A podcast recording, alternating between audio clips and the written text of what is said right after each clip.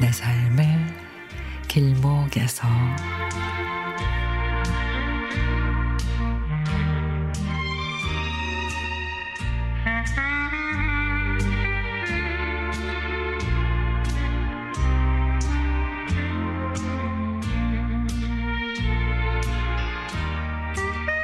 밖에 나갔다가 들어오는데 현관 앞에 커다란 상자가 놓여 있습니다. 우리 집 두 남자 중 한 사람의 물건일 거라고 짐작을 하고 그냥 집으로 들고 들어왔습니다. 마침 집에 있던 남편에게 또 뭘 시킨 거야.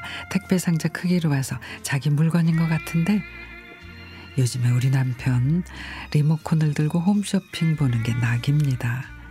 처음에는 내가 잔소리도 하고 조근조근 설명도 했지만 남편이 그래요. 자기만의 소소한 즐거움을 뺏지 말라고. 그래서 그냥 우선 두고 보는 상태인데 남편이 택배 상자를 살피더니 어 이거 우리 거 아니잖아. 왜 가지고 온 거야? 그럽니다. 아니 거기 커다랗게 매직으로 우리 동 호수 쓰여 있잖아. 그랬더니 남편은 잠시 보더니 받는 사람 주소를 봐야지. 하면서 우리는 2호인데 4호 주소가 기재돼 있다는 겁니다. 주문 물건도 봤더니 패드가 200매. 우리에게는 해당되는 물건이 아니었습니다. 배달하시는 분이 매직으로 동호수를 잘못 기재한 것 같습니다. 우선 커다란 택배 상자를 밖으로 내다 놨습니다. 남편은 신경 쓸 거 없다며 택배 하시는 분이 원래 주인에게 와서 가져가 돌려줄 거라고. 마음 같아서는 낑낑대면서라도 가져다 놓고 싶은데 사호라는 말에 잠시 멈칫했습니다. 왜냐? 작년 여름에 민원이 들어왔다며 경비실 호출에 경비원까지 방문해 취조 비슷하게 당한 일이 있어서입니다.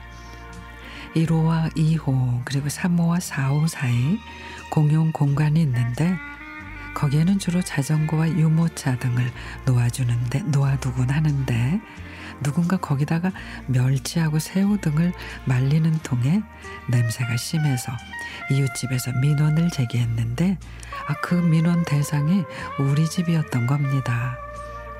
이틀 만에 4호 아저씨 걸로 판명이 나서 수습은 됐지만 그 안 좋은 기억 때문이었는지 택배를 나 몰라라 하고 싶은데 마음이 편치가 않습니다.